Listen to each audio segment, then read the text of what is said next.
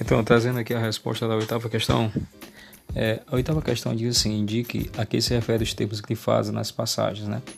A letra A, o termo é, é o seguinte: sepultaram-no no próprio local. Esse nu, N com O, ele é um pronome demonstrativo, então ele está se referindo ao próprio rapaz que foi encontrado um outro, que é o Catuboré.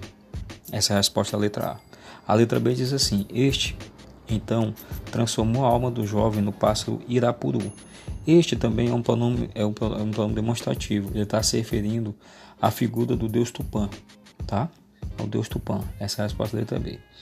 E a letra C fala assim: lamentava-se profundamente pelo seu infortúnio. Esse si, ele está se referindo à alma de Catumboré. Com atenção que vocês irão verificar essas situações. Já já eu vou retornar aqui.